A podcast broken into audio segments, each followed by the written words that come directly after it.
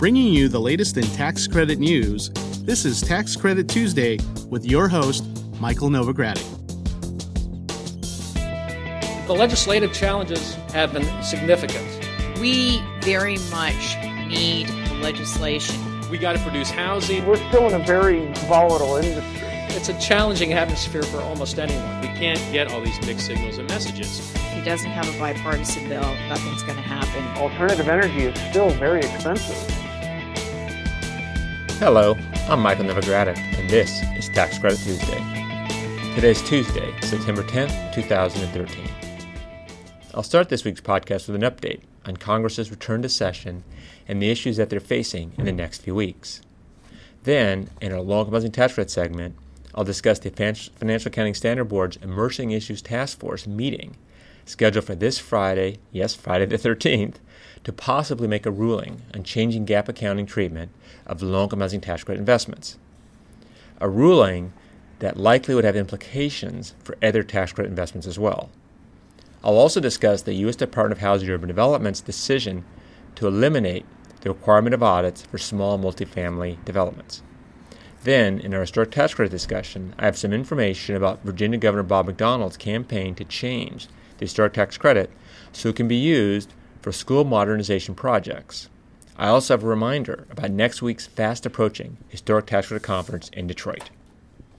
And finally, in this week's New Markets Tax Credit section, I'll alert listeners to the latest Qualified Equity Investment Report from the CDFI Fund, as well as some key dates that are fast approaching regarding the 2013 2014 New Market Tax Credit application round. If you're ready, let's get started. In general news, Congress returned to session this week from its August state and district work periods. As I write in this month's Washington Wire, lawmakers face a number of legislative priorities in the final four months of the calendar year. These issues must be addressed once they get over the pressing Syria vote.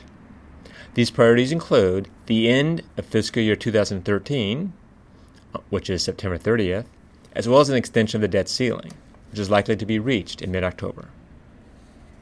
Furthermore, congressional committees are slated to hold hearings this week that may be of interest to listeners. Today, for instance, Tuesday, September 10th, the House Oversight and Investigations Subcommittee of the Financial Services Committee is holding a hearing on reducing waste, fraud, and abuse in housing programs. That hearing is expected to examine recommendations made by the Inspector General of the Department of Housing and Urban Development. And then this Thursday, September 12th, the Senate Banking Committee will hold a hearing entitled Essential Elements of Housing Finance Reform. Two witnesses are scheduled to appear Julia Gordon, Director of Housing Finance and Policy for the Center for American Progress, and Jerome Lienhard, Chief Executive Officer at SunTrust Mortgage.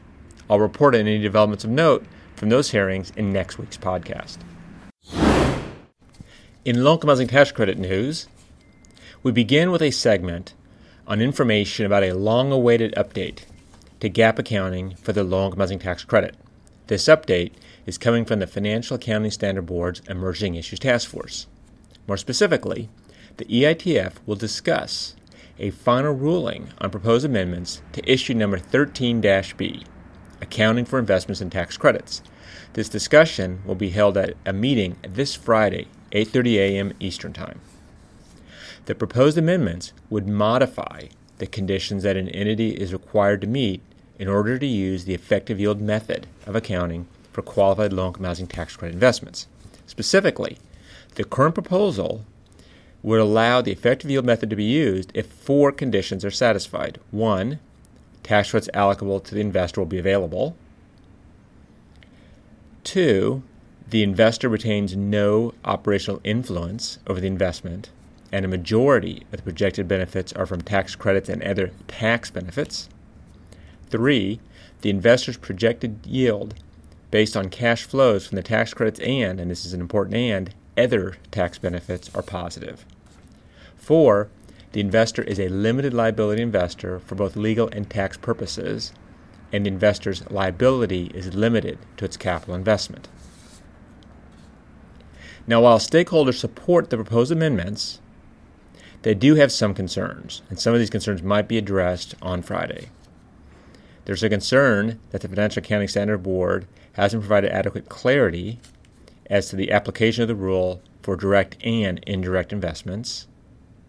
There's also concern as to what the definition of operational influence is. And third, and probably most significantly, there's concern about using the effective yield method as opposed to allowing a more simplified version of straight amortization of your investment over the tax credit period. An effective yield calculation is involved and might need to be updated annually or even quarterly, and as a consequence, many letters were submitted to the EITF suggesting an alternative of straight amortization of your investment over the tax credit period. Now, we'll be sure to update listeners on the EITF's decision via our free industry alert emails as soon as more information becomes available. I also want to note that the proposed amendments will likely only reference income housing tax credits. However, a statement affirmatively limiting it to low income tax credits we don't believe is likely. As such, investors in new market tax credits, historic tax credits, and renewable energy tax credits will need to be evaluating such a new rule and then, based upon that evaluation, determine whether or not similar accounting methodology could be used for alternative tax credit investments. Now, I do think it's possible for there to be a ruling this Friday. However, it's also possible that the ruling would be delayed until early next year. Now, if you want to get the Industry Alert email and you're not already registered, go to our website and just enter your email address in the Industry Alert email form. And while you're on the site, I'd encourage you to read more about the changes in an article there that appears in the online edition of the Novogradac Journal of Tax Credits. The article is entitled Affordable Housing Industry Calls for Accounting Treatment Change for Tax Credit Investments, and it can be found at www.novoco.com/journal. And listeners with questions or concerns about the rule changes can feel free to contact my partner, Bentley Stanton, in our Atlanta, Georgia office. You can also send him an email, bentley, B-E-N-T-L-E-Y dot Stanton, S-T-A-N-T-O-N, at novoco.com. Turning to HUD news, we have some important updates for small multifamily properties. The U.S. Department of Housing and Urban Development, HUD, last month issued a notice that revised financial reporting requirements for small multifamily housing developments. HUD Housing Notice 2013 23 states that owners of small multifamily developments don't, that's right, don't have to submit audited financial statements if they receive less than 500,000 in combined federal financial assistance. The two sources of funding HUD's referring to are housing assistance payments and FHA insured mortgages. The notice applies to owners having a fiscal year end December 31, 2013 and thereafter. So it's not last year, it's this year and beyond. The change is going to apply to roughly 2,200 properties. Now, in recent years, HUD has made an effort to streamline administrative processes and reduce costs. This effort was first recognized when HUD revised Chapter 2 of its Consolidated Audit Guide. To achieve that goal, HUD participates in the Rental Policy Working Group, along with a number of other federal agencies. The working group's goal is to align the financial reporting requirements of HUD and the U.S. Department of Agriculture's multifamily housing programs, and otherwise find ways to reduce overlap and duplication. This change will do more than just save owners the time and burden of being audited. It's expected to save small development owners between $2,000 and $10,000 per year in financial reporting costs. And that is expected to encourage owners to renew existing Section 8 Housing Assistance Program or HAP contracts. Small development owners will continue to submit financial statements to HUD electronically using the Real Estate Assessment Center's Financial Assessment Subsystem dash multifamily. However, these submissions won't be required to contain an auditor's opinion or report. The system will cross check HUD's databases to verify the owner's certification. Now, I want to reiterate that while audits are no longer necessary, owners still must comply with their business agreements with HUD. If they do not, owners will be required to clear all noncompliance filings, which makes sense, and the department may take appropriate enforcement action when it's necessary. Now, if you want to read the notice, go to the HUD Resource Center at our website. You can also feel free to contact my partner, Susan Wilson, in our Austin, Texas office for more information about the impact of this change. In historic tax credit news, late last month, Virginia Governor Bob McDonnell issued a statement encouraging an update to the Internal Revenue Code that would allow the federal historic rehabilitation tax credit to apply to tax exempt school modernization projects. The governor's statement came after he met with Paul Goldman, former chairman of the Democratic Party of Virginia and a longtime advocate of this change.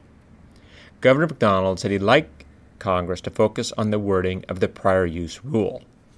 As it is written, a developer looking to modernize an educational facility, such as a K 12 school operated by a tax entity, can't use historic tax credits if they want to continue to use the facility as a school operated by this tax entity.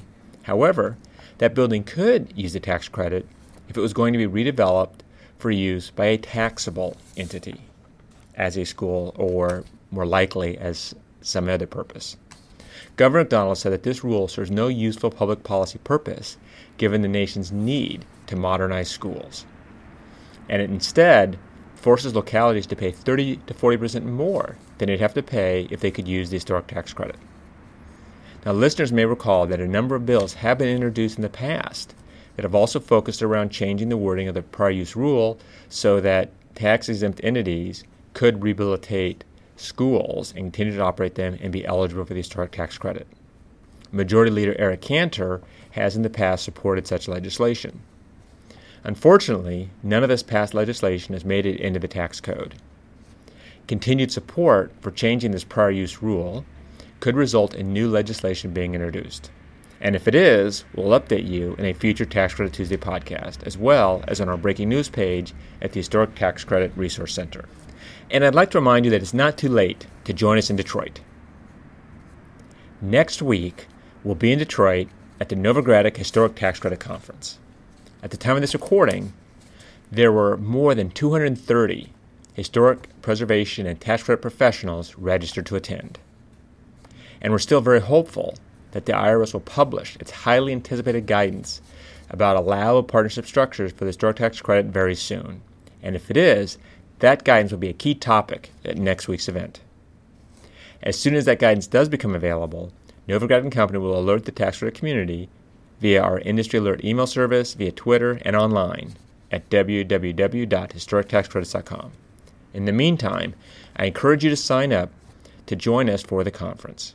In addition to discussing the latest guidance from the IRS, we have a full agenda of panel discussions of timely historic preservation topics. We're also hosting a number of exciting activities in conjunction with the main conference. Those include a bus tour of historic tax credit properties in Detroit, a networking reception at the MGM Grand, and an awards luncheon where we'll honor outstanding historic preservation developments. You can sign up online at www.novoco.com/events. I do hope to see you there. In new market tax credit news, the Community Development Financial Institutions Fund released its latest Qualified Equity Investment Issuance Report on September 3rd. Among other things, this report identifies the total dollar amount finalized by new market tax allocatees and the amount of remaining new market tax allocation to be issued. About $55 million of qualified equity investments or QEIs were finalized last month. That's about $88 million less than $142 million finalized in July. It's actually the smallest amount of QEIs finalized since April of this year. Now, this amount is small probably because many community development entities or CDEs are busy getting ready for the upcoming application deadline of September 18th. That said, I wouldn't be surprised to see a significant influx before the 18th so these various prior allocatees can reference those closings in their upcoming application. As of September 3rd, the total amount of allocation authority not yet finalized from prior rounds is $4.8 billion. Much of that, though, is unofficially committed, I'm sure. If you'd like to review the latest QEI report, go to www.newmarketstaxcredit.com. I note that this report does list which prior allocatees have this $4.8 billion still available. So it's a useful tool if you're searching for allocation. Now, for a reminder about some new market tax allocation application deadlines. As mentioned, the online application deadline is September 18th. That's next Wednesday. If you have questions for the CDFI fund, the due date for getting the questions in is September 16th. And I remind you that the allocation application attachments are due two days after the 18th or September 20th. My partners at Novogradac Company can also answer any questions that you might have regarding the application process. I encourage you to contact Owen Gray in our San Francisco office, Brad Elphick in our Atlanta, Georgia office, or other partners or principals in the Novogradac office near you. Well, that brings me to the end of this week's report. Join me again next week for another Tax Credit Tuesday. This is Michael Novogradac, and I'll be back next week. Thanks for listening. This weekly podcast has been brought to you by Novogradac and Company, LLP. Archived discussions are available online at www.novoco.com forward slash podcast or by subscribing to the Tax Credit Tuesday podcast in iTunes. Novogradac and Company LLP is a national certified public accounting and consulting firm with offices nationwide. Learn more about our professional services at www.novoco.com.